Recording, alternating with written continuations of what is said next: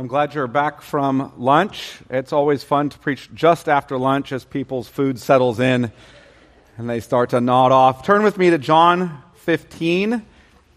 John 15. We'll be reading the text of Scripture there. I, um, I didn't actually use more than my time last session, other than.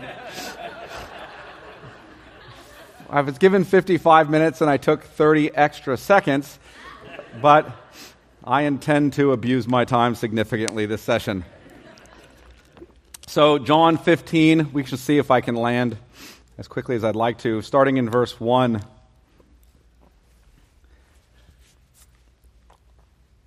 John 15 and verse 1. I am the true vine, and my Father is the vine dresser. Every branch in me that does not bear fruit, he takes away and every branch that does bear fruit he prunes that it may bear more fruit. Already you are clean because of the word that I've spoken to you. Abide in me, and I in you. As the branch cannot bear fruit by itself unless it abides in the vine, neither can you unless you abide in me. I am the vine, you are the branches. Whoever abides in me and I in him, he it is that bears much fruit. For apart from me, you can do nothing. If anyone does not abide in me, he's thrown away like a branch and withers, and the branches are gathered, thrown into the fire, and burned. If you abide in me, and my words abide in you, ask whatever you wish, and it will be done for you. By this my Father is glorified, that you bear much fruit, and so prove to be my disciples. As the Father has loved me, so have I loved you. Abide in my love. If you keep my commandments, you will abide in my love, just as I have kept my Father's commandments and abide in his love. These things I have spoken to you, that my joy may be in you, and that your joy may be full. Let's pray. Father, we pray that we would receive this for what it is the word of the Lord, that your Spirit would be at work as the head of the church, our Lord Jesus Christ speaks to us in his word. We pray your blessing upon me as your servant. As we open and look at, consider, meditate upon what it is that Jesus said here to his apostles, what it is that John has written by the inspiration of the Holy Spirit for the sake not only of the apostles, but the church in every age. May you give us ears to hear what the Spirit is saying to the churches. In Jesus' name, amen. The influencer's stated mission is, and I quote, to encourage individuals toward an intimate, abiding relationship with Jesus Christ through a journey to spiritual intimacy.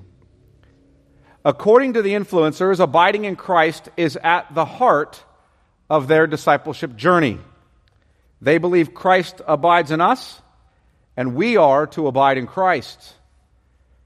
Further, they teach that a true disciple, hear the phrase, a true disciple is formed by being in proximity to Christ.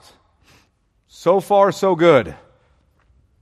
With that said, my contention is that they teach a bifurcated Christian faith in which some born again believers abide in Christ and some born again believers do not abide in Christ. Their doctrinal statement points in this direction. On their video, they asked us to hold them to their doctrinal statement because their doctrinal statement expresses what they teach, and they're actually correct in that assertion. After speaking about being saved by Christ, regenerated by the Holy Spirit, and becoming children of God, they then say this This salvation, you heard what this salvation is? Saved, born again, child of God. This salvation will result in righteous living and good works if. Hear the conditional clause? This salvation will result in righteous living and good works, period. That's what it should say. If the believer submits his life to the control of the Holy Spirit, who directs the life of the believer in harmony with the Word of God. Pay attention to that if. If denotes a conditional clause. If this, then this. And now pay attention. Your salvation will result in righteousness or righteous living and good works if you submit your life to the control of the Holy Spirit. So here's a question for you Is there a category of saved persons who are born again by the Holy Spirit, but whose faith does not result in righteous living and good works? You might reply, Well, that's unfair. You're making too much out of this doctrinal statement. It never says that there are true believers who are born again who do not submit themselves to the Holy Spirit, and thus who do not live righteously and do good works. That's fine. You're reading too much in their doctrinal statement. This is the charge that I've been given. Well, I hope to demonstrate that I'm not reading that into the doctrinal statement. Rather, I'm actually merely concluding what is clear in the totality of their writings. So here's the first part of my thesis. And my thesis today has two parts in this session. First part the fundamental premise of the influencer's journey is that your abiding in Christ is a kind of second stage in salvation that some reach when they follow the process. Now, the process does not have to be the journey. They're clear about that. It doesn't have to be the journey. But the journey is a process that God gave to Rocky Fleming that can lead you there. They're also clear about that. Now, for the second part of my thesis. The fundamental premise of the influencers is false. You guys follow that? That's the easy part. It is a premise built upon an errant, mangled, and heterodox interpretation of John 15. So, first, I want to demonstrate what the influencers teach regarding abiding in Christ so that you don't just hear my representation of it, but theirs. And related to that, I want to show you how they interpret John 15 because they show us how they interpret John 15. Second, I want to look at John 15 and consider what Jesus is teaching his church. So the influencers aren't getting abiding in Christ right. That's my first point. They're not. Then what does it mean to abide in Christ? What is Jesus actually teaching? That's going to be my second point. So, what do the influencers teach regarding abiding in Christ? What do their books, and when I say their books, I mean both the allegories, these five stories, if you will, and the journey manual and the journey leader's guide teach about abiding in Christ. I read all of that. And directly related to this, how do they interpret John 15? And since we're talking about abiding in Christ, let me start with their book called Abide. That would be a good place to start, right? The heart of our ministry is to abide in Christ, then let's start with their book, Abide. What does it teach? It's an allegory with a lead character named Gabe, who is a godly older man. He runs through the stories, who is discipling the author, who is the founder of the influencers. Gabe is a guide for the author. That's the specific language used. He is a guide for the author. Gabe leads him to the truth about how to live a godly and fruitful life, a life where you abide in Christ. That's what Gabe is teaching. Now, the understanding taught in this allegory is that Christ abides in all believers. Do you hear that? Christ abides in all believers, but not all believers abide in Christ. The allegory teaches that the church has two kinds of saved people you are either one, a wild and unkept vine that does not bear fruit, or two, you're a well maintained vine that does bear fruit. The wild and unkept vine that does not bear fruit is the Christian in whom Christ abides. But the Christian, that Christian, still does not abide in Christ. The well maintained and fruitful vine is the Christian in whom Christ abides, and he abides in Christ. Thus he bears much fruit. He is the man who's been disciplined, pruned, and is deepening. Now, only some of them get sifted. Um, that's the ones who will be leaders, like the director or something of the organization. Now, we all begin our journey as wild vines. All of us. You hear that? You begin your journey as a wild vine. But as we go through this process, we become well maintained and fruitful vines. So, how do we become those who abide in Christ? Those who go deep with him, those who enter into the inner chamber. Well, that comes from personal abandonment and absolute trust. That is your goal. You want to get to that point so that you can enter the inner chamber and abide in Christ. Let me tell you how the flow chart that the founders provide say it, says it happens. This is just from their language. It is a linear process. I was told by a local megachurch pastor that I'm getting it all wrong because it's an allegory. It's not a linear process. So I sent him this quote from the page. In fact, I just screenshotted the page and sent it to him. You're making an allegory into a linear process, and it's not that. Quote, it is a linear process that begins with being saved, then you're discipled, then you abide, then you're transformed. Is that clear? I think that's enormously clear. I don't know what any of it means, but it's clearly a process. So, so keep that in mind. Christ abides in all the saved, but not all the saved abide in Christ. You need to reach a level of spiritual abandonment and absolute trust if you hope to enter the inner chamber and abide with Christ. Christ, to quote them, has done his part by abiding in you. Now you need to do your part by abiding in Christ. Now I want to read to you at length from the book Abide. Listen to how Gabe teaches John 15. So you know I'm not making this up. This is a quote. The undisciplined vine, like the one I showed you yesterday, is still, is still a vine in my vineyard. Similarly, is the way a wayward or undisciplined son or daughter in God's family is still his child. A wild vine, such as you saw in my vineyard, is overgrown with old, non productive branches that have turned to old wood and can produce little meaningful fruit. Remember that old wood on a vine produces only leaves, but no grapes. There's so much entanglement of the old wood on the vine that disease comes into it, which further destroys any sparse fruit that might be produced later in the season. But it can be corrected. Gabe paused as he took a breath and continued. If I want to make the uncared for vine productive, I will have to do some major cutting and training to prepare it for pruning. Remember that I prune the branches on the trellis for the benefit of bearing more fruit. By the way, this metaphor I'm reading from comes from pages 59 through 61 of Abide. So there are two vines, and the vines are two kinds of believers two kinds of saved people those who abide and produce fruit, those who do not abide and do not produce fruit. Later in the same book, we read this as Gabe asks the author to explain. So Gabe then speaks to the author and says, What are you learning? Explain it to me. Here's what the author says I see that Jesus is telling me he has a plan for my life. This plan begins by joining with him so that he can abide in me. This is what it means to receive Jesus into my heart. At that point, I am saved, and he begins to abide in me. He does his part in the abiding relationship.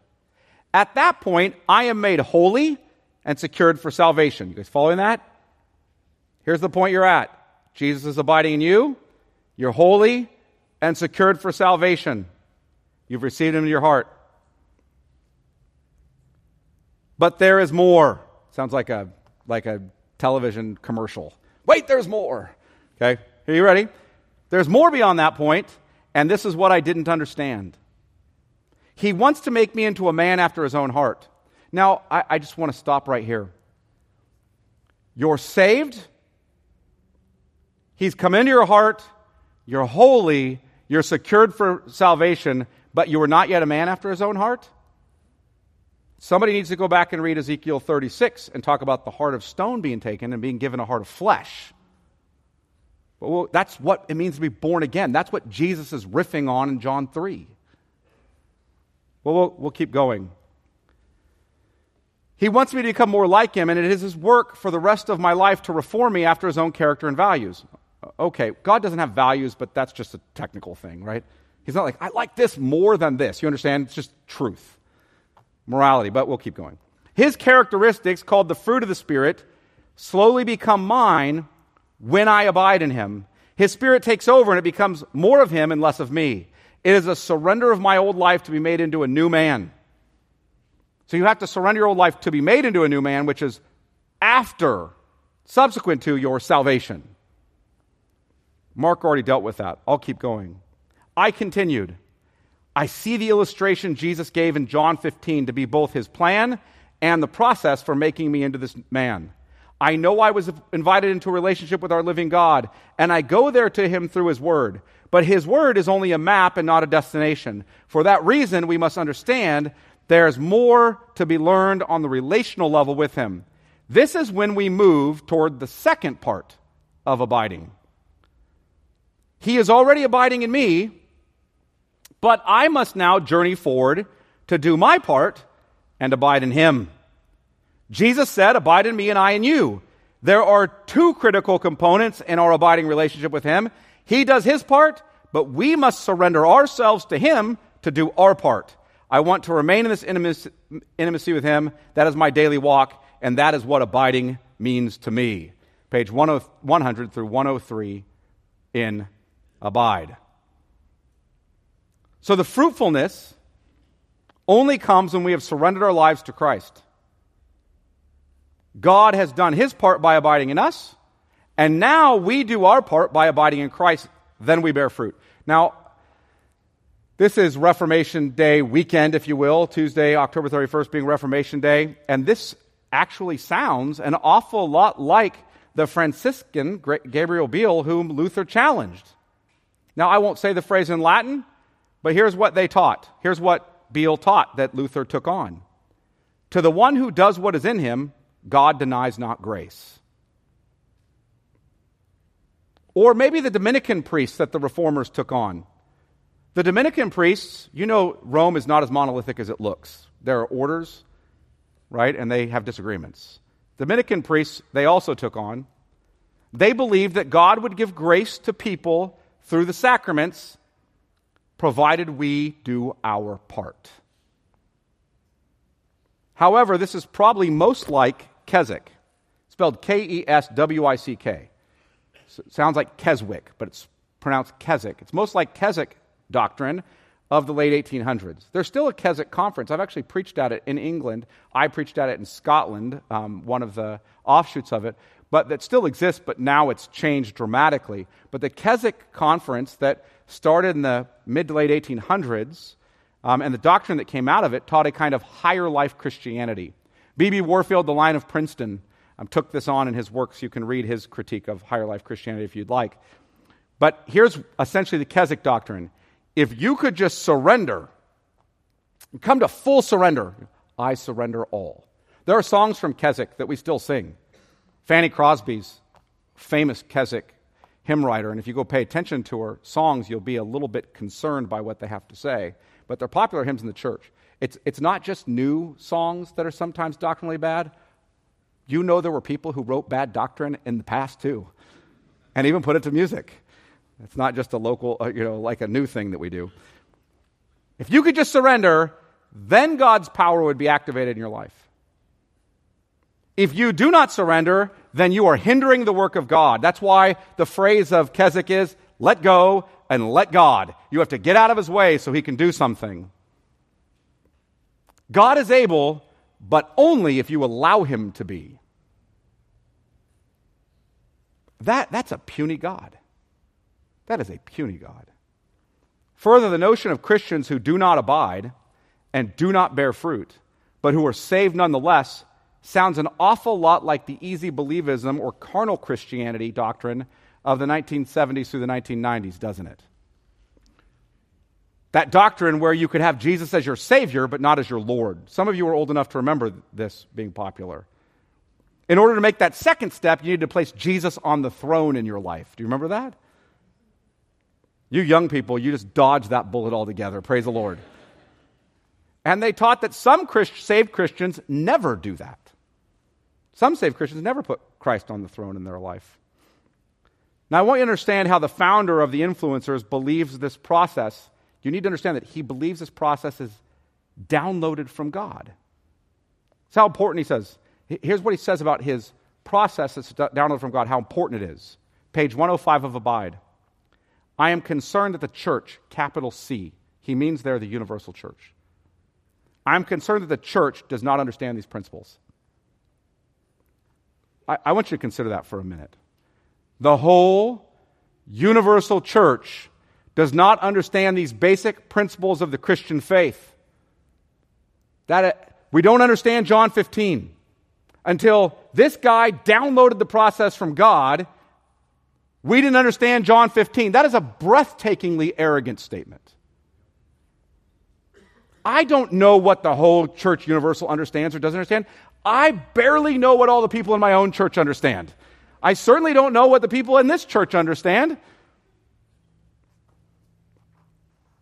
In summary, for the influencers, John 15 is teaching a kind of process by which we arrive at a deeper and more intimate abiding in Christ, one that requires, listen, that we stop limiting God. Yes, they teach explicitly, over and over again, in a number of places, that we can limit God's ability to work. Friends, any God that we can limit is a God utterly unworthy of our worship. He certainly is not the God of all grace. That's not a God about whom we can ever say, Oh, the depths of the riches and wisdom and knowledge of God, how unsearchable are his judgments and how inscrutable are his ways. For who has known the mind of the Lord? Or who can be his counselor? Or who has given a gift to him that he might be repaid? For from him and through him and to him are all things. To him be glory forever. Amen. Rather, that's a God to whom we say, from, from you and through you and to you are some things. But there are also some things that are from me. I suppose when we get to heaven, we thank God and then we stop and say, It's time for you to thank me.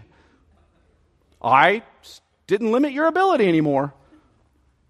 I allowed you to work in my life. Friends, you know your hearts. If God was waiting for you to allow Him to work in your life, you would be damned. The influencers teach that when we fail to surrender fully to God, then we are in the way of the process and we fail to produce the fruit of the Spirit.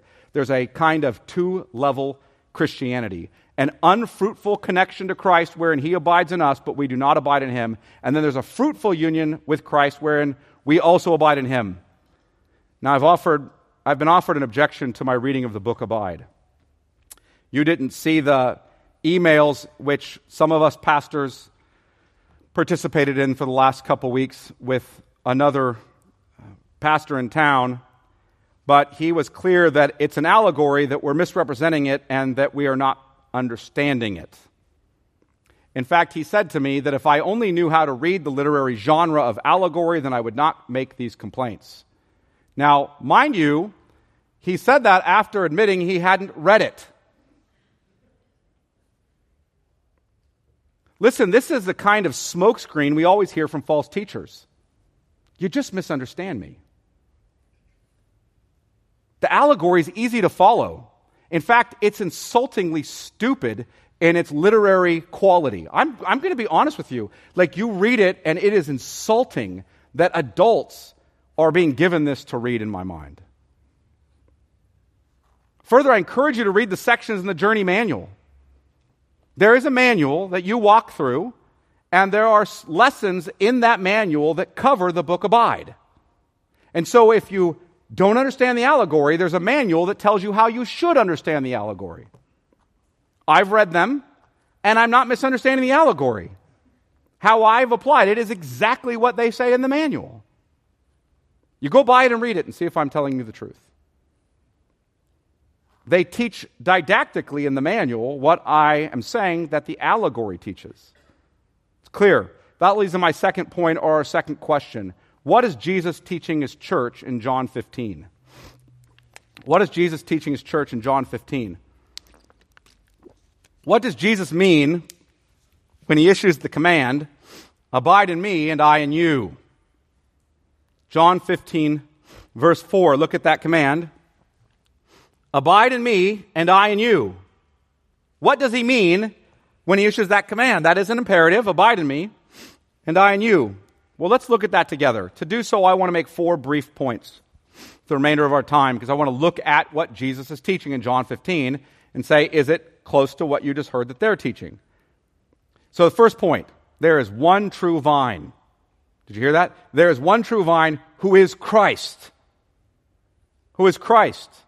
Look at John 15, 1. I am the true vine. Is that confusing to anybody? I am the true vine. Now, there's not two vines, and you might be one of them or the other one of them. Jesus says, I am the true vine, and my Father is the vine dresser. Look down at verse 5. I am the vine. You are the branches. So just right off the cuff. There aren't two vines, one wild and untamed and unfruitful, and the other fruitful and well maintained. That doesn't exist. We're the branches. There's two kinds of branches we'll deal with. That's true in John 15. There's one true vine, Jesus Christ. Christ is the one true vine. We're not the vine. Now, I want to consider two contexts here so we understand what Jesus is teaching. Because if you don't put John 15 in the context of this whole flow of John, then you're going to miss some of what he's saying. First, this is the last night of Christ's life before he'll be crucified. That, that context is important for us to keep in mind. He's talking to his disciples just before his crucifixion. He's preparing his disciples for what is to come. He has announced the inauguration of the new covenant at the Lord's Supper, the Passover meal. He has told the disciples that he's going away, and they've wondered how they can know the way to follow him there. I'm going away. How do we follow you there? And he told them, He is the way. You know the way to where I'm going. I'm the way. Further, he comforted them with the promise of the Holy Spirit. You, you understand, I'm going away. We're your disciples. That's frightening. What do we do? How do we follow you? He's going to comfort them and he's going to t- tell them about the Holy Spirit. So look at John 14 and verse 16.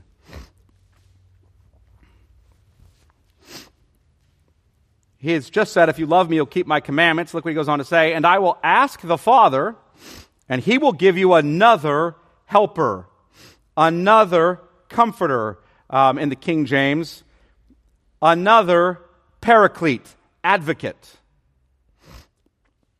to be with you forever. Even the Spirit of truth, whom the world cannot receive because it neither sees him nor knows him, you know him, for he dwells with you. Meno. It's, it's a form of that verb. I remain or I continue. There's a form of that here. He remains or abides. Same word that you're going to see in John 15. With you and will be in you. Another parakleton, uh, that's the accusative form of this noun. Another paraclete. Another, it's allos in Greek, which is another of the same kind. Another of the same kind of helpful, helper or comforter. The King James uses comforter, but they don't mean it like, you know, a blanket that you lay on yourself to feel better therapeutically. What they mean by comforter is cum forte, comes with strength, to strengthen you. So, another comforter or advocate or helper is going to come. Another of the same kind. Now, John also refers to Jesus. Did you know John also refers to Jesus as the Parakleton? The Parakleton. He's the advocate, the comforter. 1 John 2 1. Just listen. My little children, I'm writing these, to, these things to you so that you may not sin, but if anyone does sin, we have an advocate, a Parakleton, with the Father, Jesus Christ, the righteous. He is our advocate. So Jesus Christ the righteous is our paraclete. He is our advocate. When we sin, we have an advocate, Jesus Christ. When Christ is crucified, dead, buried, resurrected, and ascended to glory, he has left us another advocate. Why? Because we'll be tempted to despair in the absence of Christ, won't we? That's why Jesus tells them not to let their hearts be troubled because he knows they will face op- much opposition from the world and from the flesh and from the devil. And so they need another paraclete. They will need a helper, a comforter, another advocate who will remind them of Christ, who will bring to their remembrance all that Christ has taught them. They need another advocate to keep them, to preserve them, for they have seen, they have seen that very night that one of their own, Judas Iscariot, did not remain with Christ. Friends, you have to understand the context of these passages. Jesus just, just served the Lord's Supper to the 12 apostles and washed their feet, and one of them, someone who followed him for over three years, who was close to him, who kept the treasury, who they saw preach the gospel and do miracles and cast out demons. That one just committed apostasy. And you've got to wonder if the other 11 apostles aren't a little rattled by that situation. You know they are because they say what? When he says, One of you is going to betray me, is it me? It won't be me. I will go to my death for you. And then Jesus says, You're going to deny me before the, before the rooster crows three times. So they're rattled. And how do we follow you there? You're going away. What do we do? And he says, I'm going to give you the Holy Spirit. He's going to remain with you. Further, Jesus knows that they are right on the precipice of denying him, aren't they? And they're going to be overwhelmed by the guilt of that denial. Overwhelmed by it. So Christ tells them they have another advocate, one who dwells with them the Holy Spirit. We need him. We need him. It is only because the Holy Spirit has given us new birth in Christ, granted us union with Christ through faith, and is abiding with us and in us that we are saved justified, adopted as sons, and are being sanctified. He is transforming us from one degree of glory to another. Christ is our advocate at the right hand of the Father, and the Holy Spirit is the advocate in our hearts. So that when we are overwhelmed by the guilt of our sin, deeply troubled, troubled by the distress of this present darkness, and tempted to despair, the Holy Spirit is our advocate who abides in us. He sings the glorious good news of the grace of God in our hearts. So that we are filled with the Holy Spirit. And what do we do when we're filled with the Holy Spirit? Do not be drunk with wine, but be filled by the Holy Spirit. And then here comes the explanation of what that looks like singing psalms, hymns, and spiritual songs to one another. See, when the Holy Spirit fills me, and tells me of the grace of God in Christ, I burst forth in song when Satan tempts me to despair and tells me of the guilt within. Upward I look and see him there who made an end of all my sin. Because the sinless Savior died, my sinful soul is counted free. For God the just is satisfied to look on him. Pardon me. So we cannot rip this text in John 15 away from what Jesus has just been teaching about the Holy Spirit abiding in the disciples and reminding them of Christ and all he said as they face much difficulty after his departure. That is our first context. Now, our second context. Second context of John 15 is this. I'll give you the broader Old Testament context of this. Israel is God's vine, in Isaiah 5 and Jeremiah 2. Israel is prosecuted by the prophets. You guys understand how the prophets work? This is not all they do, so please don't limit it to this. They also announce God's grace in a kind way. But one of the roles the prophets play is they take God's law from the Pentateuch and they take Israel's history from Samuel, Kings, etc., and they hold the two up against each other and they say, listen, you violated God's law here. You violated God's law here. You violated God's law here, like a prosecuting attorney. They even call for the witnesses. Isaiah 1 starts off that way, calls for the witnesses of heaven and earth to witness to Israel's violation of the law again and again and again, and to Israel's coming exile for her violation of the law. And then he comes in later with the book of comfort and says, God will restore you. But listen, Israel's prosecuted by the prophets for being a wild, unkept, and unfruitful vine. She's cast into exile for her sin, and she awaits her restoration. And now Jesus appears on the scene as the Messiah and says, I am the true vine. And they hear, My Father is the vine dresser. In other words, the Father promised and sent his Son the Son who is the gift of the Father, the Messiah of Israel, the servant of the Lord, the firstborn Son of God, the Son of David, and the offspring of Abraham, he is the serpent crushing seed of the woman for whom Israel has waited. He is telling his disciples, I am everything Adam and Israel and you failed to be. I am the one promised by the Father. I am God's faithful Son. I am the second Adam. I'm the bread from heaven who satisfies your spiritual hunger. I am the fountain of life whom everyone who thirsts comes to drink. I am the good shepherd. I am the true vine, and my Father is the planter of this vineyard. In other words, He's the farmer who sent me, who has kept me, who sent the Holy Spirit to unite the branches to me. Do you want life? It's found only in Christ.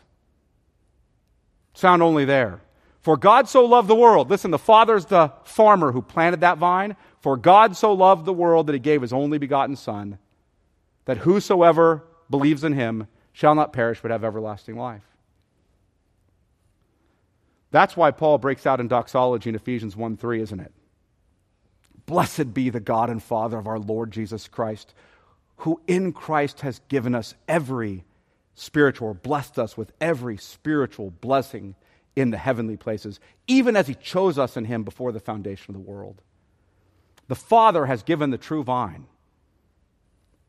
And the true vine and the Father have united, have, if you will, have, have been united, we've been united to him by the Holy Spirit through the instrumentality of faith. Faith is not our work for which we're rewarded. Faith is an instrument.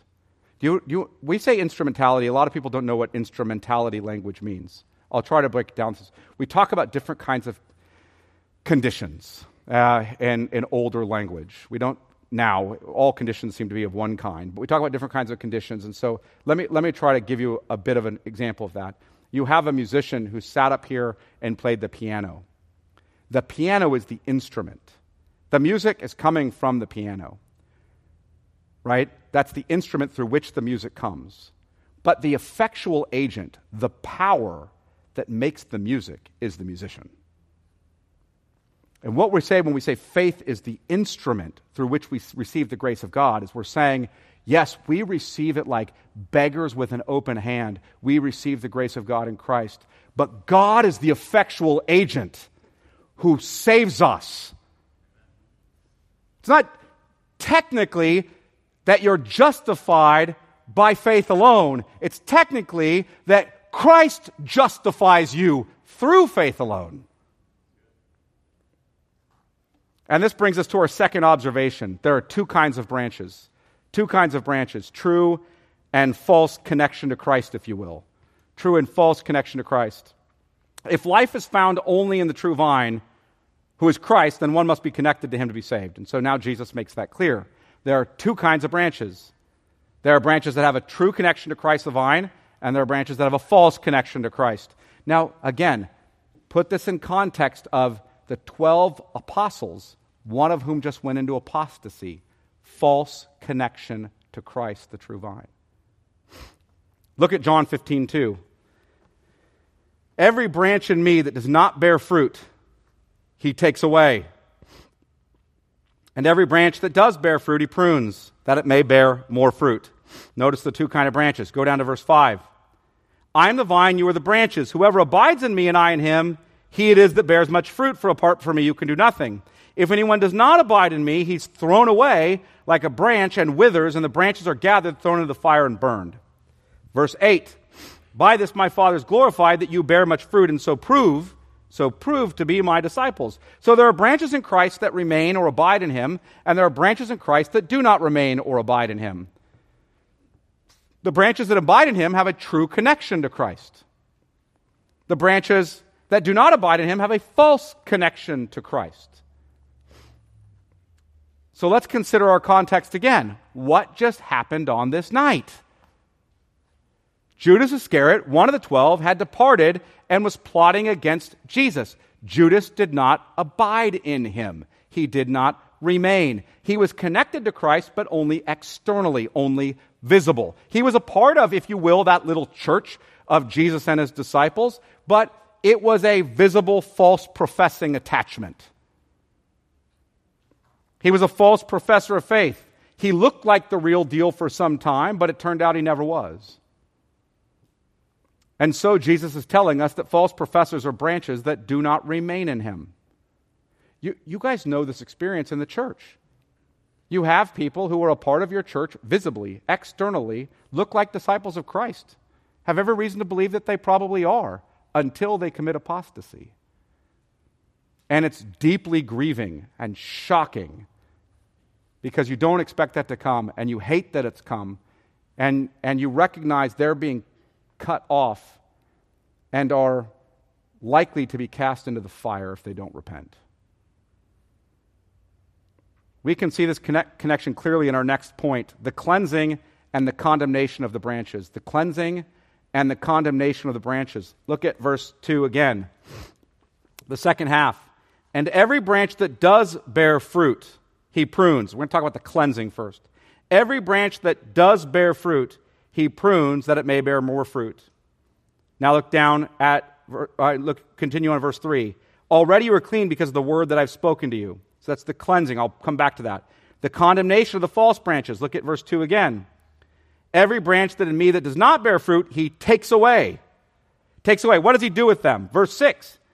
If anyone does not abide in me, he's thrown away like a branch and withers, and the branches are gathered, thrown into the fire, and burned. I, I don't think you need much explanation as to what that means. There, is, there are branches that are not abiding in Christ that are condemned, and branches that are abiding in Christ that are cleansed. Now, the language is important, verse 3, when he says, Already you are clean because the word that I've spoken to you. That seems like a strange thing for him to suddenly say. Keep in context again. One of the branches has just committed apostasy. You know that has to rattle the apostles to the core. And they've got to be wondering, what about me? They are wondering, what about me? And Jesus says to them, the branches that bear fruit, they remain in me, they bear fruit. And then he says, already you are clean. He's talking to them. I prune them, they bear more fruit. Already you are clean. What's he saying? The language is important. The true branches are pruned so that they're clean and may bear fruit. But what does that mean? Hear this phrase, you are clean. John 15, 3. Humes katharoi este. Now, you're like, I don't know any Greek. What does that mean? Listen, I want you to hear it again. Humes katharoi este. You hear it? Okay, you at least know what it sounds like. Now look at John 13, 10. John 13, 10. In the upper room,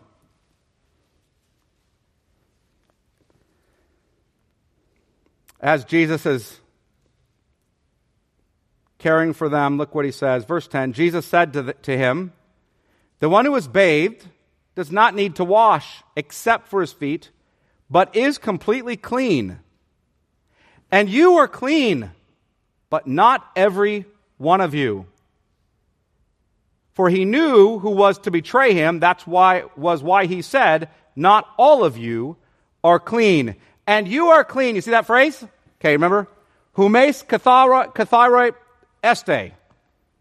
You, you, you, you hear that? Does it sound the same? It's because it, it is. You are clean. Same exact Greek phrase. You're clean, but not all of you. Not all of you. There's your context. He knew who was to betray him. That's why he said, Not all of you are clean. You are clean, 11 of you, but not all of you, for he knew the one who was to betray him. So he can come to them and say in John 15, 3, Already you are clean because of the word that I've spoken to you. See, because you're the branches that abide in me and I in you. So already you're clean because the word that I have spoken to you. There's your context. Judas was an unfruitful branch, he was not clean. He did not know the forgiveness of sins, for he was always a false professor, an unbeliever. Friends, if you're false professors in Christ, then be warned, you will be condemned. But, saints, if you're in Christ by the Spirit and through a true and lively faith, then you are clean. You're clean. You are forgiven, declared righteous, saved, and you will remain in Him by the powerful working of the Holy Spirit, and you will bear much fruit. Finally, I want to consider our fourth observation the call to abide in the true vine. Look at verse 4. Verse 4 the call to abide in the true vine. Abide in me, and I in you.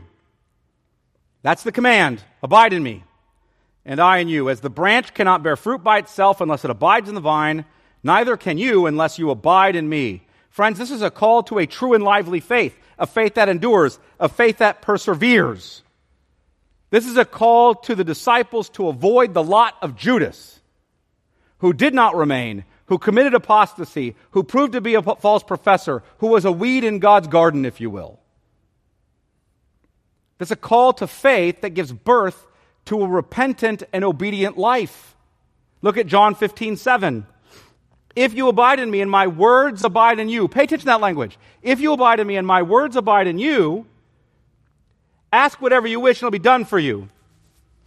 The person who abides in Christ is the one in whom God's words abide. Did you hear that? The person who abides in Christ, abide in me. The person who does that is the one in whom God's words abide. Now, what I'm saying is this is just a description of a true believer. This is not some future stage in salvation that some may reach if they do their part and enter the inner chamber. This is a basic description of saving faith. Now, you don't have to take my word for it. I, I just made an assertion, but let me, let me prove it to you. We'll let Scripture interpret Scripture. Since the Holy Spirit wrote the book, we'll hear what the Holy Spirit has to say about this language. So look at John 5:38. John chapter 5 and get ready. Here we go. So, John 5 and then 6 and then 8. So, let's look at John chapter 5. I can't possibly deal with all the texts where this language is used. I'll just deal with a few.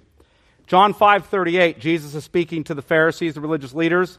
And we'll look at verse 37 first. And the Father who sent me has himself borne witness about me. His voice you have never heard, his form you have never seen. See, these religious leaders don't believe in the Father, and you know that because they don't believe in the Son whom he sent. Now listen to what he says. And you do not have his word abiding in you. Same Greek phrase. You do not have his word abiding in you, for you do not believe the one whom he has sent. How do you know if the word of the Father is abiding in you because you believe in the one whom he sent? If my words abide in you, do you believe in the one whom he sent? You search the scriptures, talk about the Old Testament, because you believe that in them you might have life, and it's they that speak about me. Do you believe in me? This is a call to faith. The words of God abiding in you are talking about saving faith. Do you trust in Jesus Christ? Look at chapter 6 and verse 56. Whoever feeds on my flesh and drinks my blood abides in me, and I in him. This isn't a call to cannibalism. You understand that, right? It's a call to, if you will, feeding upon Christ, finding Him as your nourishment, what, what feeds your soul and keeps you alive, trusting in Him. I could get into a lot more than that, but we'll stop there. Verse 57 As the living Father sent me, and I live because of the Father, so whoever feeds on me, he also will live because of me.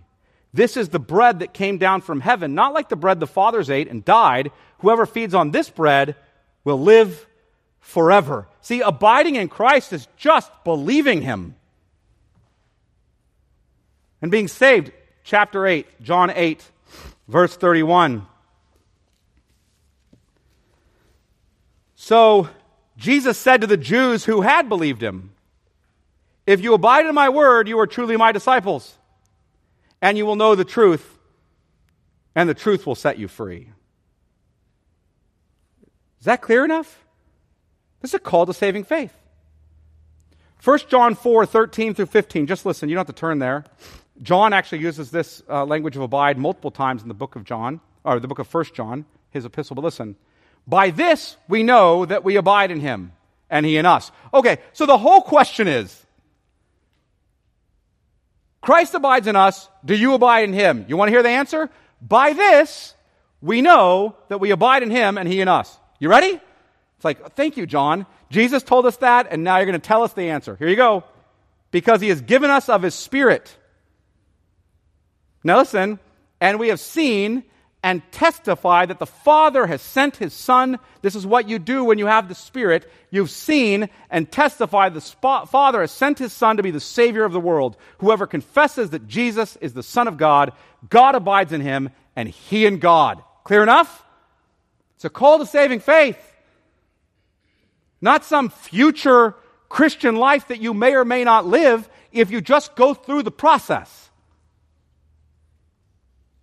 In other words, the man who abides in Christ is the saved man, the man of true faith. He's the man whom the Holy Spirit has come upon. Why? Listen, the God of this world has blinded the minds of the unbelievers to keep them from seeing the light of the gospel of the glory of Christ. You see the light of the gospel of the glory of Christ in the face of Jesus Christ because the one who spoke the world into existence has spoken into our hearts. Live. And so we live. We look to Christ in faith and live. That man who professes faith for a bit who looks like the real deal and then walks away. That man who commits apostasy, he is like Judas. He is a false professor, a branch that is cut off and thrown into the fire. That's why John can say of men like this, they went out from us, but they were not of us. For if they had been of us, they would have continued. They would have remained, if you will. They would have continued with us, but they went out that it might become, become plain that they are all not of us. Friends, the call to abide in Christ is not a call to a second stage of Christian faith or another phase of the Christian life that belongs only to those who journey through the process. That's a description of a true believer. It's a call to faith in Christ. John 15, 8. John 15, 8. Look back there. By this my Father is glorified that you bear much fruit, and so what? Prove to be my disciples. There you go. The ones who remain are his disciples. They bear fruit because they're true believers. In other words, Jesus provides this visual example to exhort the apostles to avoid the path of Judas. He wants us to see what a real, true believer looks like. He is the one who remains, he is the one who bears fruit. Further, Jesus is encouraging the disciples in the face of difficult circumstances. He wants them to know that they are not like Judas. They have the Holy Spirit dwelling in them. They're already clean. They are true believers. Look at John 15 9. Notice, you can imagine their context and hear this word that Christ tells them As the Father has loved me so have I loved you. Can you imagine a greater word from the Lord? As the Father has loved me, the eternally begotten Son, so have I loved you. Abide in my love. If you keep my commandments, you will abide in my love, just as I have kept my Father's commandments and abide in his love. These things I've spoken to you that my joy may be in you and that your joy may be full. Saints, we rest right there in the love of Christ. We abide in his love. The Father does not love you because of Jesus. The Father loves you, therefore, Jesus. Jesus, having loved his own who were in the world, he loved them to the end. Jesus loved you even as the Father loves him. The Father loves you and gave you his Son, so remain there. Abide in his love. The Holy Spirit has been sent to shed the love of God abroad in your hearts. That does not mean to shed your love for God abroad in your hearts, but to shed God's love for you abroad in your hearts. So that you might proclaim what manner of love is this that we should be called children of God? And so we are. So we are. And as those whom He's called to Himself by faith, it is our joy. It is our joy to walk worthy of that calling and keep His commandments. It is no burden to us, it is a joy. This is what it means to abide in Christ. It's not a process that we may or may not engage at some point after we're saved. Abiding in Christ is union with Him by the Spirit through saving faith. To be in Christ by the Holy Spirit and through faith is all our hope and stay, isn't it? My hope is built on nothing less than Jesus' blood and righteousness. I dare not trust the sweetest frame but wholly lean on Jesus' name. When darkness veils his lovely face, I rest on his unchanging grace. In every high and stormy gale, my anchor holds within the veil. His oath, his covenant, his blood support me in the whelming flood. When all around my soul gives way, he then is all my hope and stay. Let's pray. Father, we are thankful for the kindness you've shown us in your Son, the grace that we know in him, the privilege that it is to be his disciples in whom he abides and to abide in him. We know this is a gift that comes from you in your Son and by the Spirit. And for that we give thanks and we pray. In Jesus' name, amen.